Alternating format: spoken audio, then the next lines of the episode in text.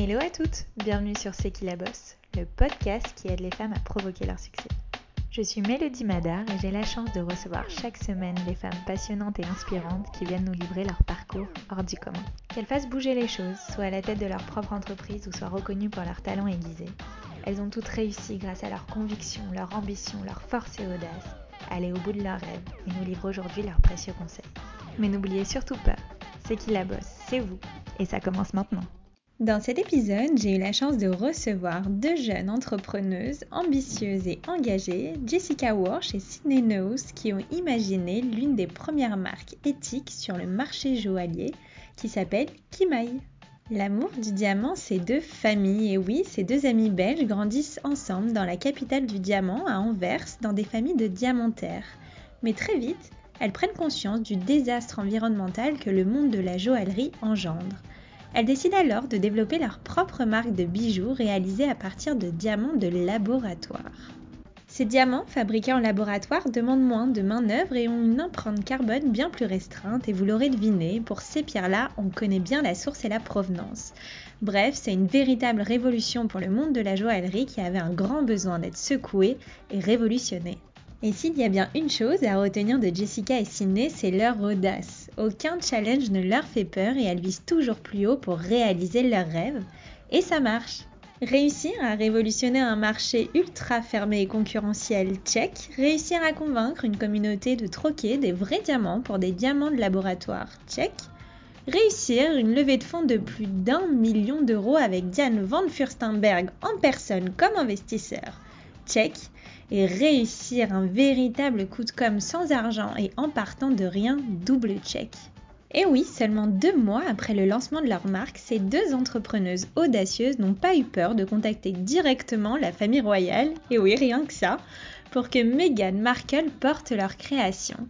Et leur culot a payé. Quelques jours après, elles étaient dans tous les magazines du monde et leur marque a explosé.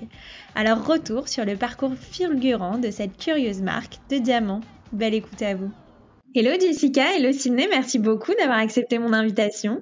Merci, à toi, merci de nous recevoir. Je suis ravie de vous recevoir. En plus, j'ai reçu une seule fois avant vous deux invités en même temps sur ce podcast et j'avais adoré parce que c'était hyper dynamique. Donc j'ai vraiment hâte euh, bah voilà, de vivre un peu cette conversation avec vous, d'en apprendre plus sur vous, votre parcours et surtout sur l'histoire de Kimaï. Alors, euh, on peut commencer le podcast et j'ai l'habitude de le commencer toujours de la même manière par un petit retour en arrière. Alors, on peut commencer peut-être par toi, Jessica. Est-ce que tu peux nous euh, raconter, nous dire ce que tu voulais faire quand tu étais enfant? Est-ce que tu avais des rêves, des ambitions, euh, des passions? Est-ce que tu as toujours voulu être entrepreneuse ou inversement pas du tout? Alors, je pense que moi, j'ai toujours grandi un peu avec le côté où je voulais monter ma propre boîte depuis que j'étais jeune. Euh, et en fait, quand j'étais plus petite, j'étais plutôt euh, positionnée fashion. Euh, j'adorais tout ce qui était euh, le monde de la mode. Après, euh, avec le temps, donc comme, enfin, en fait, Sydney et moi, on vient d'Anvers. Donc en fait, on a grandi avec des parents dans le milieu des diamants et des bijoux. Donc on a un peu toujours bercé dans cette industrie-là.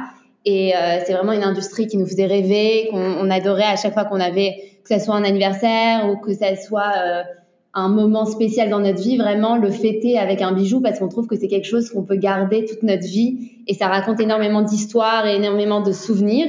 Et je pense que c'est comme ça aussi que Sydney et moi, on s'est rapprochés euh, et on est devenus très copines. C'est vraiment par cette passion euh, de ce monde-là. Euh, mais c'est venu plus tard, vers euh, nos 16, 18 ans. Et toi, Sydney, du coup, pour toi, euh, comment ça s'est fait? Est-ce que tu avais d'autres rêves ou toi aussi, tu avais un petit peu ce, voilà, l'entrepreneuriat qui, qui sommeille en toi?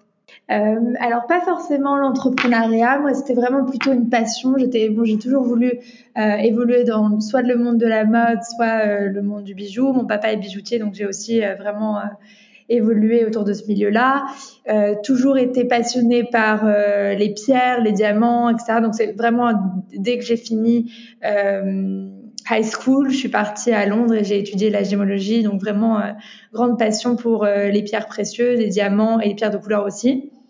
Et, et c'est un peu ça qui m'a qui m'a permis aussi de créer Kimai avec avec Jess. c'est vraiment plutôt la passion plutôt que l'entrepreneuriat. Après, j'ai travaillé dans une start-up avant. J'ai toujours été attirée par euh, des, plus, des plus jeunes compagnies, mais qui ont quelque chose euh, à dire et, un vrai impact.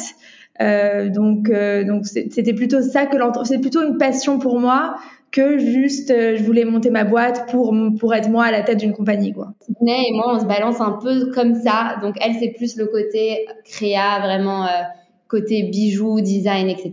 Et moi, c'est plus côté business et euh, finance, etc. Rentrons maintenant peut-être justement dans le vif du sujet, l'entrepreneuriat. Donc vous êtes toutes les deux les cofondatrices de Kimai, qui est une marque de joaillerie haut de gamme quand même et éco-responsable. Alors déjà peut-être pour toutes celles et ceux qui ne connaissent pas Kimai, est-ce que vous pouvez nous en parler euh, brièvement? Bien sûr. Alors en gros, comme on disait avant, donc Sydney et moi on vient de famille de diamantaires et de bijoutiers à Anvers. Et en fait, on a bougé à Londres quand on avait 18 ans. Et c'est là, à ce moment-là, qu'on devenait, nous, personnellement, de plus en plus conscients de l'impact qu'on avait et plus en plus conscients de nos achats. Euh, et en fait, on se rendait compte que dans l'industrie du bijou, c'était vraiment très compliqué de recevoir une, euh, enfin, d'avoir des réponses à nos questions sur l'origine du diamant, sur l'origine des pièces, où elles ont été faites. Il y avait vraiment un manque de transparence. Et on trouvait que c'était une industrie qui nous parlait plus trop. Donc c'est une industrie très traditionnelle qui n'a pas vu trop de changements et qui s'est pas trop adaptée à notre génération. Et on trouvait qu'il y avait du coup un, vraiment un gap sur ce marché-là. Et en fait, nous, notre but, c'était d'apporter justement de la transparence et de la.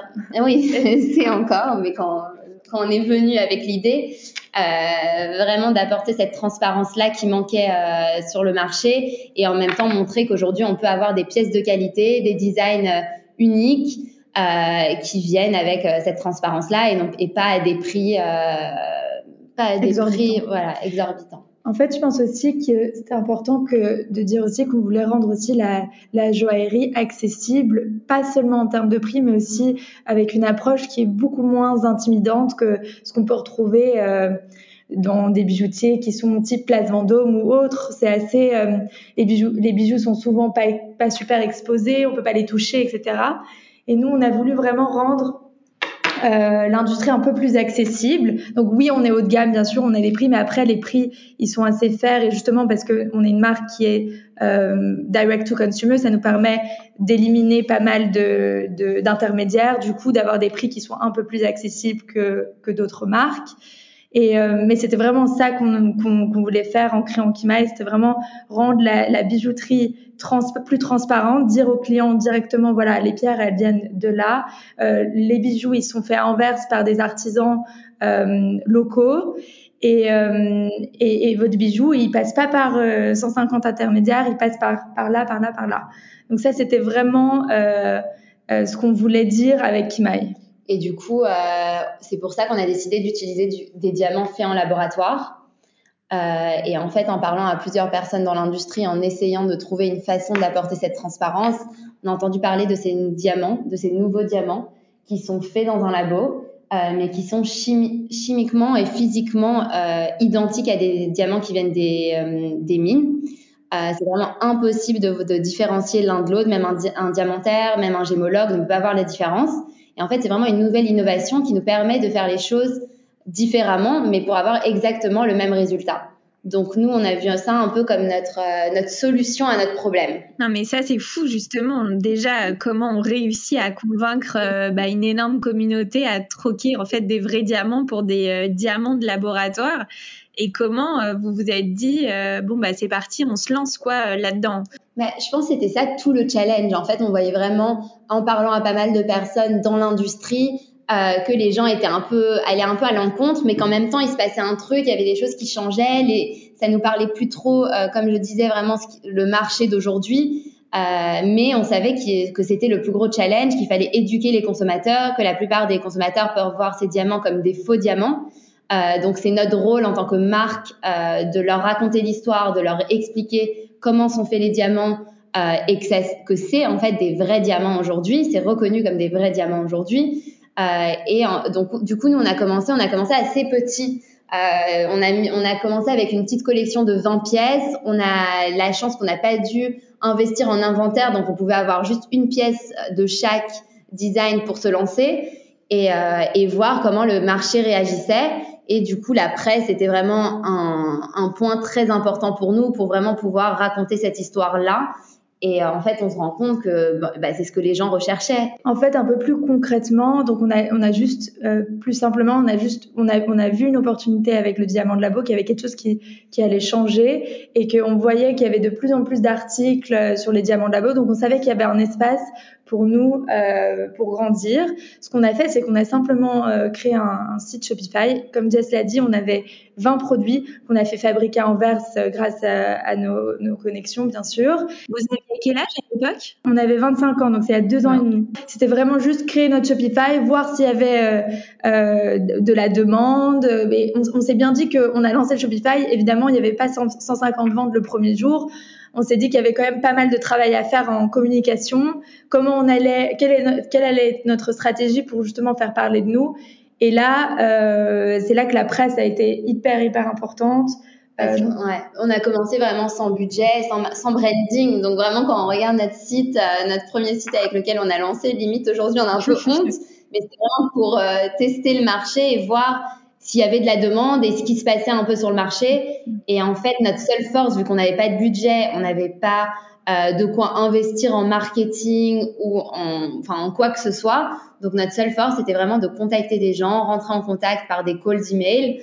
Euh, et en fait, deux mois après notre lancement, il y a Meghan Markle qui a porté nos bijoux. Bien sûr, bah ça, on va y venir justement c'est quand même euh, euh, un, événement, je dirais, marquant de, l'histoire euh, de Kimai. Bah, je voulais pas trop spoiler, mais voilà, je vais vous laisser faire justement et raconter cette histoire à, nos auditrices. Mais, mais voilà, comme tu l'as dit tout à l'heure, Jessica, vous lancez un peu la marque avec 20 pièces et le succès prend rapidement lorsqu'une célébrité s'affiche, et pas n'importe laquelle, avec l'une de vos créations deux mois après le lancement. Donc racontez-nous finalement comment Megan euh, a porté du Kimai euh, instantanément, quoi. Enfin, genre vraiment, c'est fou. C'est un peu le buzz qu'attendent toutes les marques quand elles se lancent, quoi. Complètement. Bah, comme on disait avant, on avait, enfin, c'était notre seule force, c'était vraiment de rentrer en contact avec les gens. On était vraiment en hustle, hustling mode. On n'avait pas de budget. Notre seule façon, c'était bon, Meghan Markle, le rêve. Elle est, elle supporte des petites marques, elle supporte des petites marques éthiques elle est complètement dans l'ère du temps où euh, elle révolutionne un peu aussi la famille royale, comme on a pu le voir. Mais, euh... Exactement. Du coup, euh, on trouvait que c'était vraiment le bon fit pour nous. Après, c'était vraiment un long shot. On s'est dit bon, on va trouver un moyen de rentrer en contact avec elle. On connaît personne. Euh, donc le seul moyen, c'est de googler, voir qui elle connaît, qui euh, à qui on peut contacter, qui est moins médiatisé qu'elle. Euh, et envoyer des emails. Et c'est vraiment comme ça que, enfin, c'est vraiment, on a eu cette chance-là où euh, on a contacté des gens autour d'elle et son assistante personnelle nous a contacté en nous demandant euh, une paire de boucles d'oreilles euh, qu'elle a portée deux mois plus tard, qui était, enfin, on n'y croyait pas non plus. Mais faut savoir, faut savoir qu'on n'avait pas du tout de stock à l'époque, vu qu'on avait les 20 produits qui étaient un peu les samples pour les shoots, etc. Donc, euh, on avait prévu quelques boucles d'oreilles extra quand on a su qu'elle allait porter. Euh... On s'est dit, on va en vendre cinq. on en avait prévu cinq.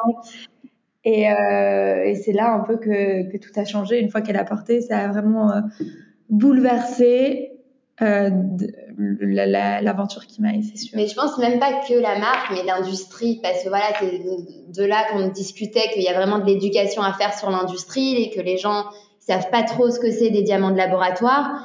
Et en fait, le fait que la royauté, euh, c'est la première fois qu'une, euh, qu'une, je sais pas comment on l'appelle, une princesse ou quelqu'un de la famille royale, euh, une duchesse, voilà, une duchesse, euh, porte des diamants de labo, ça a pas seulement euh, aidé la marque, mais ça a aidé l'industrie parce que c'est une industrie très jeune. Euh, quand nous on a lancé, personne, vraiment personne n'avait entendu parler des diamants de labo. Il y a de plus en plus d'éducation, il y a de plus en plus de documentaires, d'articles. Euh, donc, euh, on y arrive. Mais, euh, mais à ce moment-là, c'était vraiment très impactant et la presse a vraiment. Enfin, on a vraiment fait un gros, un big deal. Bien sûr, mais j'aimerais un peu revenir quand même sur cette histoire. Donc, vous contactez, l'assistante personnelle vous répond, et puis elle vous dit envoyez-moi une paire. Vous lui envoyez une paire sans savoir en fait si elle va le porter ou pas, quoi. C'est. Euh... Elle nous a dit qu'elle allait porter, mais on savait pas quand, on savait pas si ça allait être elle peut porter et que c'est pas un événement qui est, qui est vraiment photographié. Donc on savait pas du tout. C'est pour ça qu'on s'est dit on va quand même préparer parce qu'elle avait pris euh, une boucle d'oreille qui s'appelle Felicity, qui est un de best-sellers. Et, euh, et on, avait prévu cinq cinq paires extra parce qu'on s'est dit bon si jamais elle porte il doit y avoir peut-être une petite demande mais une fois qu'elle les a portées évidemment c'était beaucoup plus impactant que qu'on c'est quoi justement l'impact? Euh, Déjà, elle l'a porté à un événement, donc du coup, elle s'est assez médiatisée. Donc la presse qui scrute à peu près tous ses moindres détails et ses moindres looks ont commencé à parler aussi de votre marque. Et là, quel a eu euh, l'impact en fait de, de cette médiatisation avec Megan euh, pour pour Kimaï concrètement Est-ce que vous avez vraiment senti un bon exceptionnel? Les visites sur votre site, les commandes, qu'est-ce qui s'est passé? Complètement. Je pense aussi ce qui est important, c'est que en fait, quand on a reçu cet email, on s'est dit c'est un spam, genre c'est pas possible. donc au début, on va, on va pas juste envoyer les bijoux. Donc on a vraiment, ah, il y avait un numéro de téléphone, on appelle, on se rend compte que c'est vrai. On a été déposé nous-mêmes, euh, nous-mêmes en trottinette électrique pour être rapide, euh, les boucles d'oreilles au palais.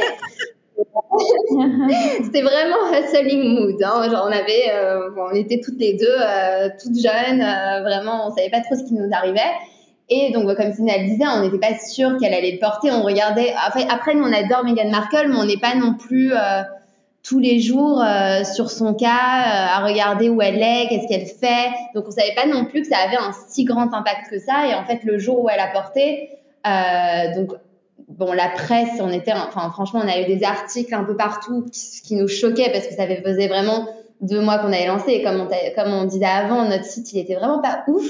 Et en termes de vente, on a vraiment explosé. Genre, on n'avait pas de stock. Nous, on arrive, on a, on a de la chance qu'on arrive à produire en 10 jours.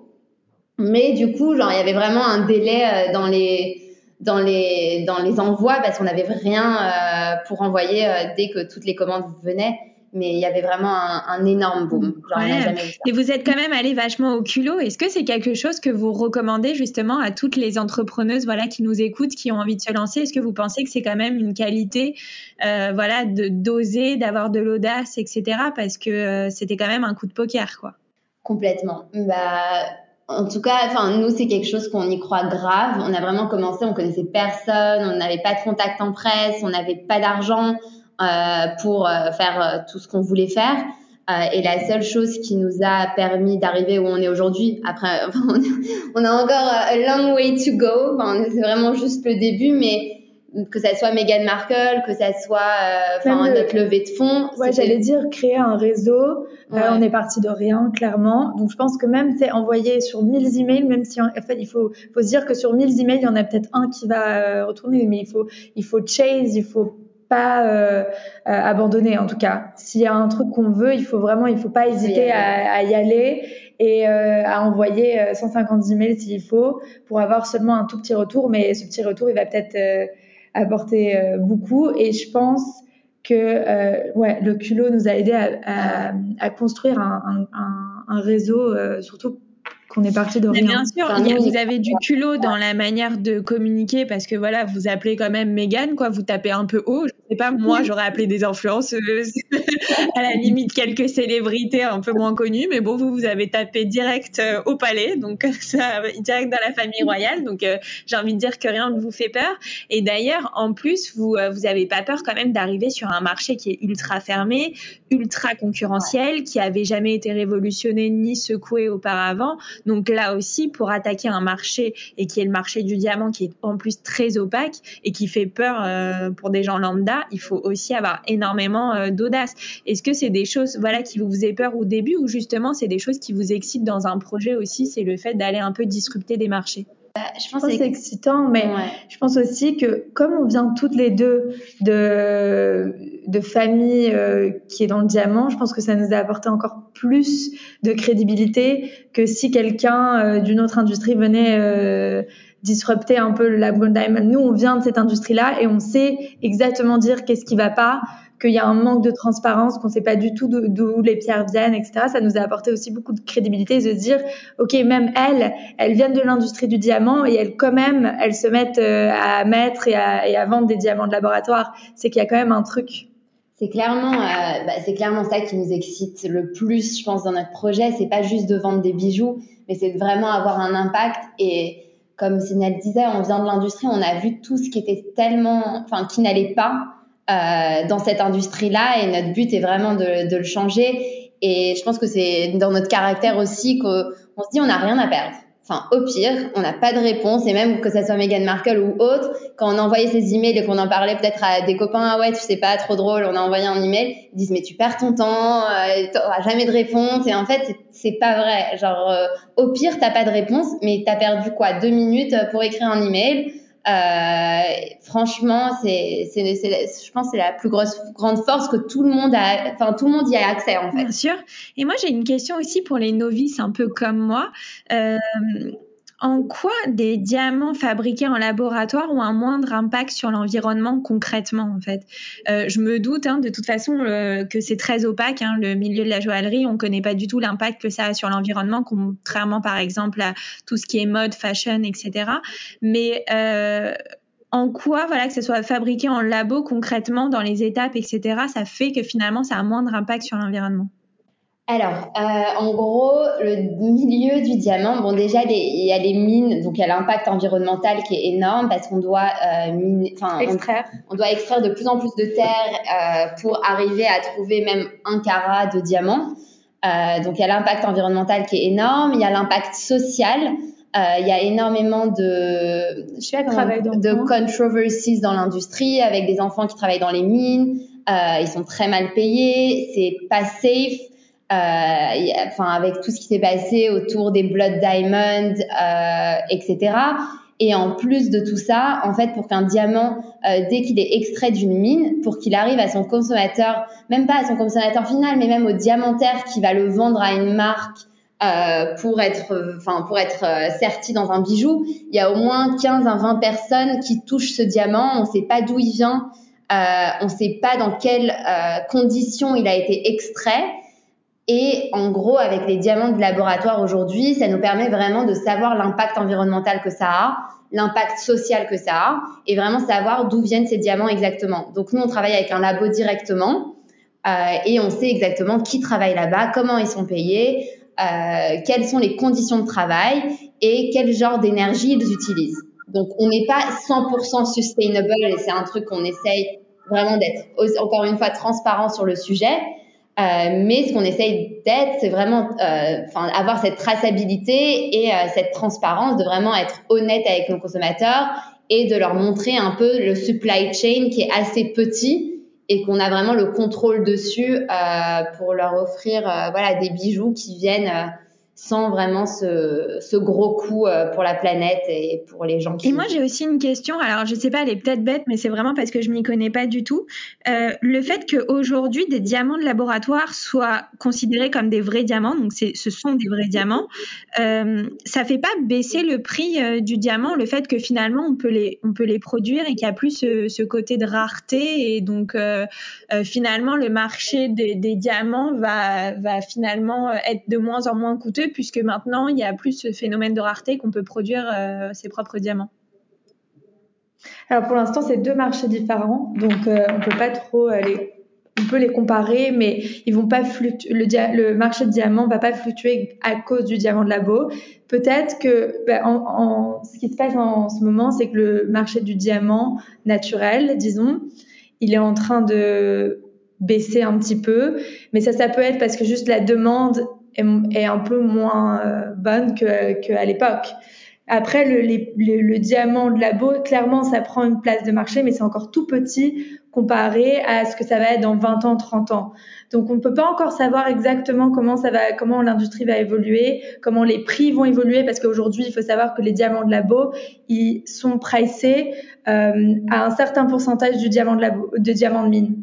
Donc ça va toujours être un certain pourcentage euh, du diamant de mine. Comme ça, les prix ne peuvent pas, parce qu'il y aura de plus en plus de, de, de laboratoires. C'est quelque chose qui va devenir, on espère nous, euh, mainstream plus tard. Du coup, euh, on pourrait se dire que les prix vont baisser, mais en fait, y a une, en fait, ils sont pricés de la même manière que euh, les diamants de mine. Donc ça, c'est une liste qui s'appelle la, la liste Rapaport, et le prix du diamant va toujours être euh, défini par rapport à cette liste. Et je pense qu'il est important, c'est que en fait nous, ce qu'on s'est rendu compte, c'est qu'avant nos parents, peut-être ils allaient mettre toutes leurs économies dans des bijoux, sauf que notre génération, on a différentes priorités. Euh, on veut voyager, on veut expériencer différentes choses, et euh, du coup, c'est pas le prix qui nous importe tant, c'est vraiment plus justement le luxe pour nous aujourd'hui. Et quand si on regarde même dans la fashion ou dans n'importe quelle industrie, Enfin, le luxe pour nous, c'est vraiment savoir d'où viennent les choses. Et en plus de ça, d'un point de vue bijou, c'est vraiment la valeur sentimentale qui vient avec un bijou. Comme on disait tout à l'heure, enfin, c'est vraiment un souvenir, quelque chose que tu as reçu de ta grand-mère, quelque chose que tu as reçu pour célébrer un certain moment euh, dans ta vie. Euh, et du coup, c'est vraiment sur cette valeur-là qu'on se base nous. Après, ce qui est important aussi, mais bon, c'est toute une autre conversation, c'est euh, que un diamant, en général, le prix a été, enfin, il a été par rapport à euh, vraiment un coût marketing euh, et il y a beaucoup de gens qui pensent euh, bah, que s'ils vont acheter des bijoux, euh, ça va vraiment prendre de la valeur avec le temps. Sauf que c'est vraiment dès que tu sors ton bijou de la boutique, c'est pas quelque chose que tu vas pouvoir revendre à plus cher. Et il y a vraiment toute cette éducation là qui a eu, enfin qui a très bien marché pendant toutes ces années et qui a vraiment donné ce prix là au diamant en général, mais qu'on voit vraiment il y a un gros switch sur le marché. Il y a de moins en moins de gens qui recherchent ça, recherchent ça dans leurs bijoux. C'est plus vu comme un truc d'investissement, mais vraiment plus. Euh, déjà, c'est les femmes qui achètent leurs bijoux, c'est plus que des cadeaux. Euh, et pareil pour les bagues de fiançailles, on voit vraiment un gros switch où la femme, elle prend la décision avec l'homme, plutôt qu'avant, c'était vraiment l'homme qui allait acheter une bague de fiançailles parce que ça voulait dire qu'il a réussi sa vie, parce que aux États-Unis, par exemple, il disait que ça devait être deux fois ton salaire, etc. Donc en fait, on voit vraiment que d'un point de vue valeur, on a d'autres valeurs que les générations euh, précédentes.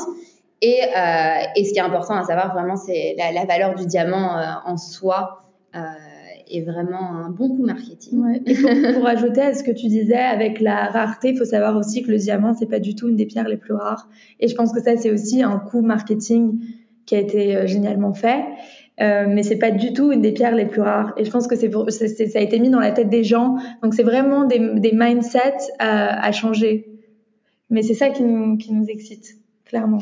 Bien sûr, et j'aimerais bien aussi revenir un petit peu euh, euh, sur les débuts, encore une fois. Euh, il y a beaucoup de femmes qui nous écoutent euh, aujourd'hui qui sont des entrepreneuses ou des futures entrepreneuses et j'aimerais bien qu'on parle aussi des étapes clés pour montrer euh, sa boîte. C'est vrai que on ne sait pas toujours par où commencer et comment avancer dans la bonne direction. donc vous, quand vous avez eu l'idée de Kimaï, voilà quelles ont été les étapes clés pour pour monter votre boîte, comment vous avez trouvé les labos, voilà comment un peu vous avez fait votre réseau. Dites-nous un peu les étapes clés brièvement pour réussir euh, à, bien, euh, à bien monter sa, sa structure Bien. Je pense que la première étape, ça a été les produits. Je pense que c'est le premier, la première étape. Avant ça, c'est vraiment enfin, une opportunité sur le marché. Je pense ensuite, on est venu avec les designs, mais nous, notre but n'était pas juste de lancer une marque de bijoux, mais vraiment, on a vu un problème et on a essayé de trouver une solution. Donc, ce qui nous a permis de faire ça, c'est vraiment euh, parler au plus de personnes possible donc euh, à Anvers, que ça soit dans l'industrie, à des diamantaires, pour vraiment comprendre le problème et essayer de, de voir s'il y a une solution à ce problème-là. Et ensuite, c'était vraiment, enfin, nous, on a vraiment lancé en, à la, enfin, à l'arrache un peu, comme on disait avant, on n'avait pas de branding. On s'est dit bon, on va faire un site simple, on va faire un logo, on a trouvé le nom, euh, on va faire 20 euh, pièces pour commencer. Et ensuite, euh, et puis là, en fait, on se retrouve avec un site et les produits. On se dit bon, on fait quoi maintenant? Mais en gros, euh, euh, pour avoir reçu aussi plein de, d'entrepreneuses qui étaient dans des domaines très éloignés, mais par exemple le domaine de la beauté, euh, qui nécessite justement de trouver des labos. Alors je ne sais pas si c'est euh, le même type de labo, mais dans l'idée, c'est euh, ce qui a été difficile pour elles justement, ça a été de sourcer un peu les partenaires et les collaborateurs avec qui elles allaient et les fournisseurs avec lesquels elles allaient travailler. Euh, est-ce que vous, ça a été compliqué justement bah, de, de trouver des, des labos dans un secteur qui n'est pas encore développé, qui est assez niche, comme vous l'avez dit tout à l'heure? Où euh, finalement ça s'est fait euh, assez facilement. Euh, maintenant qu'on a Google, on tape deux trois mots clés sur Google et puis on trouve assez facilement les fournisseurs avec qui on a envie de travailler. Je pense que je pense qu'on a de la chance que pour nous ça n'a pas été notre plus gros challenge parce que vraiment bon voilà on connaît des gens dans l'industrie donc en parlant à une personne qui nous introduit à une autre personne c'est plus facile. Donc nous, notre challenge n'était pas de sourcer les bonnes personnes, mais après, clairement, on le voit, que ça soit en fashion ou que ça soit en beauté, euh, c'est vraiment plus compliqué parce que tu vas pas trouver sur Google en deux secondes euh, la bonne réponse. Mais à mon avis, moi, mon plus gros conseil, c'est juste de contacter des gens même qui sont dans l'industrie, qui ont déjà fait ça, qui sont pas compétiteurs directs évidemment, et qui veulent aider, parce que je pense que les entrepreneurs en général, ils sont là pour aider les autres. Et Ça, c'est une force. Ok, donc c'est un super conseil vraiment de se renseigner, de parler autour de soi, ne pas avoir peur aussi peut-être de dire son idée. Est-ce que c'est un conseil que vous donnez? Parce que j'entends beaucoup de personnes qui veulent se lancer et qui disent non, je ne veux pas parler de mon idée, j'ai peur qu'on me la vole, etc. etc. J'allais dire, j'allais dire vraiment, il faut en parler au plus de monde, même quand l'idée n'est qu'une idée et pas un produit et pas un site. Je pense que le plus important, c'est d'en parler au plus de gens possible, les amis d'amis, même les amis autour de nous. Euh, et puis, ça peut aller loin, au final même euh, cold emailing des entrepreneuses, comme se disait, des, des, femmes surtout. Je pense que c'est assez inspirant de parler à, des femmes entrepreneuses de, leur parcours, comment ils ont commencé, etc. Euh, nous, on a eu beaucoup dans notre premier round d'investissement, on a eu pas mal de femmes euh, Mais je pense même avant de lancer la boîte, on, on, contactait des gens, mais que ça soit Nathalie Massenet qui a créé Net à porter, enfin vraiment un cold email, on n'avait rien encore. On s'est dit bon, on n'a rien à perdre, et je pense que c'est vraiment notre plus grand conseil, c'est on n'a rien à perdre il faut pas avoir peur vraiment de parler au plus de monde possible.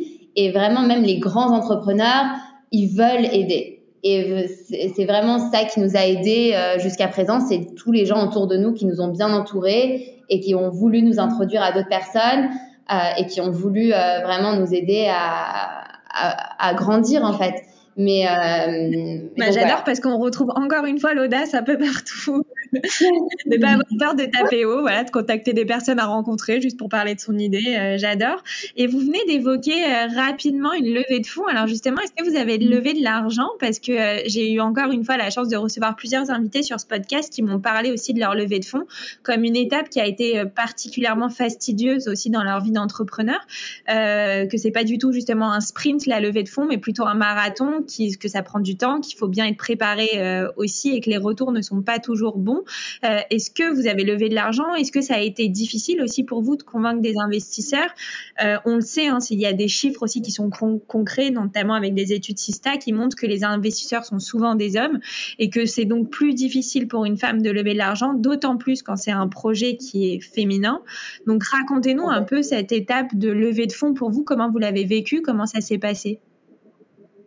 Alors, bah, nous, comme on disait, on a commencé sans lever de fonds, sans, enfin sans tout ça, en fait, nous notre but, bah déjà quand on commence, on était un peu, euh, enfin on s'est dit c'est tellement loin, c'est fou de lever des millions, comment comment c'est possible? Et en fait, du coup nous c'était vraiment le but de prouver le marché, prouver le pro qu'il y a une demande pour le produit avant de faire quoi que ce soit. Donc on n'a pas parlé d'abord? Exactement, mais avec vraiment ouais le minimum. Euh, mais oui, complètement, on a mis nous chacune euh, un peu d'argent dans la boîte pour commencer. Et, euh, et en fait, on s'est, enfin, je pense que c'est ça qui nous a facilité un peu la levée de fonds, c'est qu'on avait déjà prouvé quelque chose. Euh, si on se serait lancé avec, euh, enfin, juste une idée, ça aurait été plus compliqué pour nous. Et comme euh, tu le disais, avec euh, le fait que la plupart des investisseurs sont des hommes, et en fait, et clairement, nous, on a un bijou, enfin, on vend des bijoux, on a un produit qui est assez féminin et que du coup les hommes ne comprennent pas très bien. Donc ça, c'était vraiment un peu le plus gros challenge dans la levée de fonds. C'était vraiment comment on, enfin, comment on va faire pour euh, parler de nos bijoux à des hommes. Et du coup, ce qu'on a fait en commençant, la levée de fonds, c'est vraiment tourner plus vers des femmes entrepreneuses, comme Sidney disait avant, des femmes qui comprennent euh, le, produit. le, produit. qui peuvent le tester, qui peuvent le porter. Euh, et de là, on a, euh, on a levé 1,2 million de dollars euh, un an après notre lancement. Euh, donc voilà, donc c'était vraiment en montrant qu'il y avait une opportunité qu'on a pu faire, euh, qu'on a pu faire nos preuves sans investissement euh, et qu'il y a vraiment une demande sur le marché pour faire ça, mais vraiment se tourner vers des, en fait, c'est pas que vers des femmes, mais je pense vers des gens qui ont des, qui ont des choses en commun avec toi et ta boîte. Donc, euh, que ça soit quelqu'un qui est dans la fashion, que ça soit quelqu'un qui est dans la bijouterie, que ça soit euh, bah, ou que ça soit des femmes entrepreneuses qui aiment euh, qui aiment soutenir d'autres femmes entrepreneuses et qui comprennent vraiment euh, de quoi on parle. Vous avez eu des investisseurs ou investisseuses connus Alors, on a levé 1,2 million de dollars et du coup, tu parlais de Sista avant. Bah, on a Céline Lazorte qui est une de nos investisseuses. Ouais, ouais. on l'adore. et ensuite, on a, euh, on a eu la chance d'avoir Diane von Furstenberg également. Ouais. comme, comme l'une de nos investisseuses et, euh, et Fiji Simo, je sais pas si ça te parle, mais c'est une française qui est chez Facebook aux États-Unis. Euh, enfin, et, et, ensuite un fonds à Londres et ouais, quelqu'un qui travaille chez Cartier avant. Donc, euh, et encore une fois, tout ça au culot. Hein. Donc, faut y aller, euh, faut pas avoir peur. Ah, incroyable. Mais vous avez fait votre levée de fonds euh, au bout de combien de temps, du coup, après la création de Kimai? On l'a fait au bout de six mois. Ok. Après le lancement. Mais après, ça, c'est peut-être un conseil aussi, c'est vraiment de faire d'abord le proof of concept avant de faire la levée. Ça vous permet aussi de pas être trop euh, dilué et, euh, et de voir aussi s'il y a une vraie opportunité.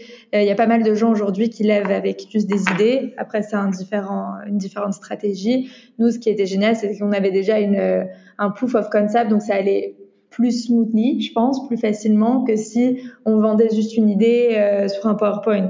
Ça te donne de la crédibilité, c'est sûr. Je pense que si on lève si, si tôt dans une, euh, dans une expérience entrepreneuriale, c'est important de savoir que les investisseurs, ils vont investir dans toi. Euh, et clairement, ils veulent voir qu'il y a un produit, mais c'est, enfin, vraiment la, la, relation que tu as avec cette personne-là et la conversation, comment ça match ou ça match pas. Euh, et c'est pour ça aussi qu'on s'est tourné vraiment vers des gens où on a des choses en commun avec eux, où c'était vraiment un, un coup de foudre personnel euh, plutôt que juste regarder euh, le business en soi. C'est pas que le business qui importe, c'est vraiment tout ce qu'il y a autour également. Et bien sûr, et j'avais justement une question, euh, ça me fait penser à ça.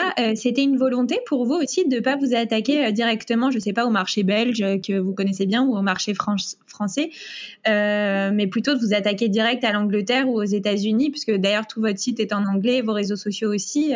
C'était une stratégie dès le départ? Bah, en vrai, nous, on a grandi en, Belgique, mais on a bougé à Londres quand on avait 18 ans. Donc, depuis, on est à Londres. Et du coup, c'était naturel pour nous de monter la boîte ici, vu qu'on habitait ici. Et en fait, le marché français, en toute honnêteté, on ne connaissait pas trop. Euh, mais, en, mais depuis euh, quelques mois, le marché français est en train de devenir un de nos plus gros marchés. Mais clairement, on n'a même pas le site en français, donc euh, on n'était pas du tout prêt pour ça. Et là, on est en train de travailler sur la comment, translation pour vraiment pouvoir parler aux consommateurs français euh, plus, euh, enfin directement. mais c'était pas c'était pas réfléchi, c'était pas réfléchi en mode le marché français va être plus grand que le marché UK, c'était plus naturel pour nous. Après, c'est un, c'est un, il faut le dire, c'est un challenge aujourd'hui pour nous d'avoir autant de marchés. On n'a pas un marché où on se focus, focus uniquement. Euh, donc ça, je dirais que c'est aussi un challenge, c'est une force, mais aussi un challenge, c'est de qui est euh, la personne avec qui on s'adresse Est-ce qu'elle est française? Est-ce qu'elle est américaine? Et pour nous, on, a, un peu différents types de femmes. Et ce qui était intéressant aussi, c'est que euh, quand euh, Meghan Markle a porté nos bijoux, nous on pensait que ça allait débloquer le marché UK, donc l'Angleterre. Mais au final, on a eu beaucoup, beaucoup de, ventes aux US. Donc ça, c'était aussi super intéressant. Et aujourd'hui, on vend vraiment un peu partout. On a, on a un gros marché aux US, on vend pas mal aussi en Europe, en France, qui est un gros marché pour nous aussi, et, euh, et toujours l'Angleterre. Donc ça nous a permis aussi d'ouvrir un peu notre euh, horizon de clients, je dirais, euh, et passer un peu les frontières. Ça c'est génial aussi. Alors j'aimerais bien justement qu'on passe maintenant aux Girl Boss Tips parce que le podcast touche bientôt à sa fin et le concept c'est que je vais vous poser une petite série de questions et le but c'est que vous nous livrez assez rapidement, voilà, du tac au tac, vos meilleurs conseils sur le sujet. Ça vous va? Ouais. Alors je vais commencer par toi Jessica. Quelles sont selon toi les trois qualités essentielles d'une entrepreneuse? Alors, euh, ça, ça, doit, ça, doit, être juste un mot ou je peux faire une, petite, phrase faire une petite phrase On te l'accorde. Mais je pense c'est vraiment genre ne jamais, enfin, never take no for an answer. C'est-à-dire, faut pas, et comme tu disais clairement, quand tu lèves des fonds, euh, comme tu as eu l'expérience de parler à d'autres entrepreneurs avant, tu vas souvent avoir des noms et en fait, faut de un pas se démotiver, mais de deux euh, surtout, euh, enfin, si vraiment tu penses qu'il y a une opportunité, go for it. Tu peux follow up. Si on te répond pas, continue à follow up.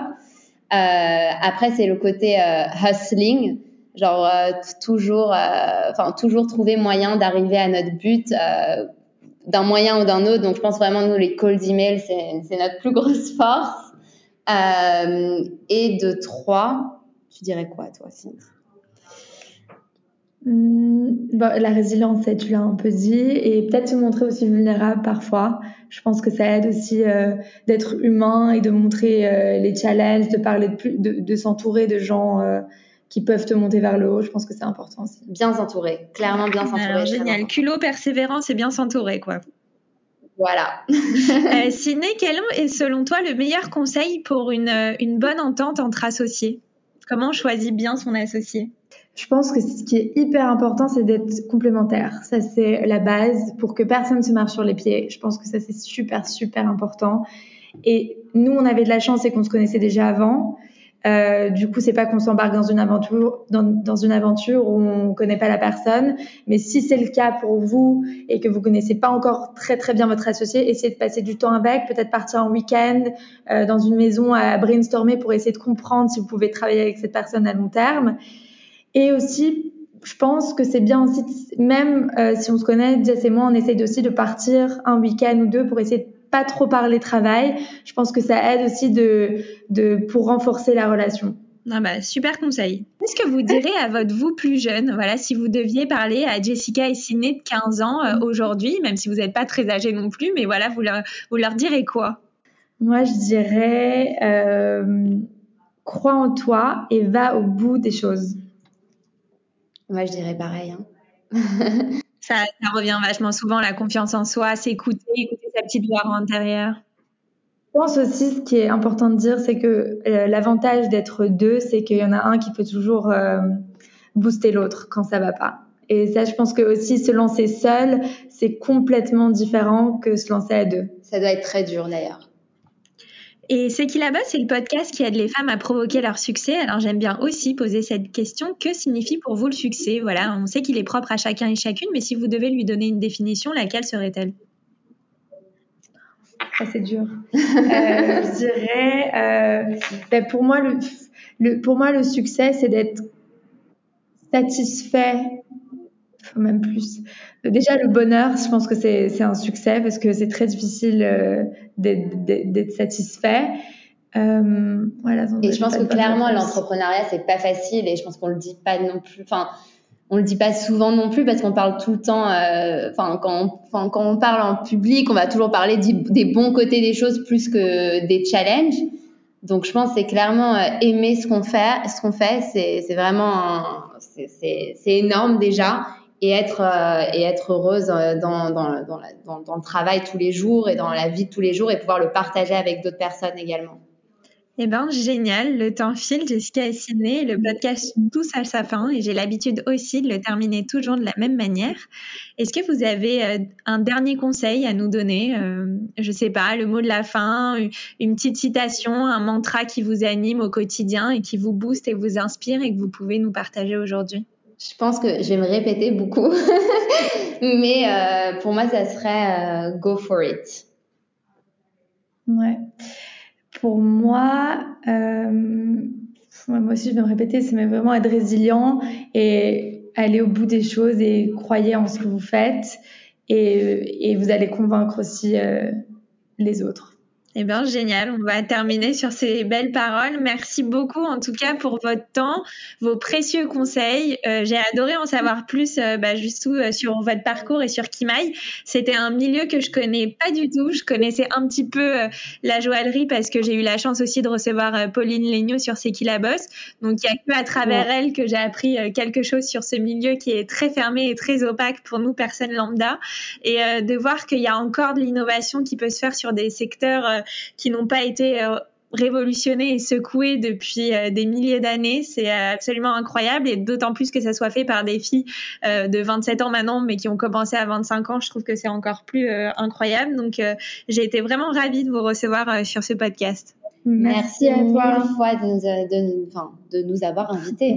Voilà les filles, mon échange avec Jessica et Ciné est maintenant terminé. Quant à nous, on se retrouve très vite la semaine prochaine pour un nouvel épisode du podcast C'est qui la bosse?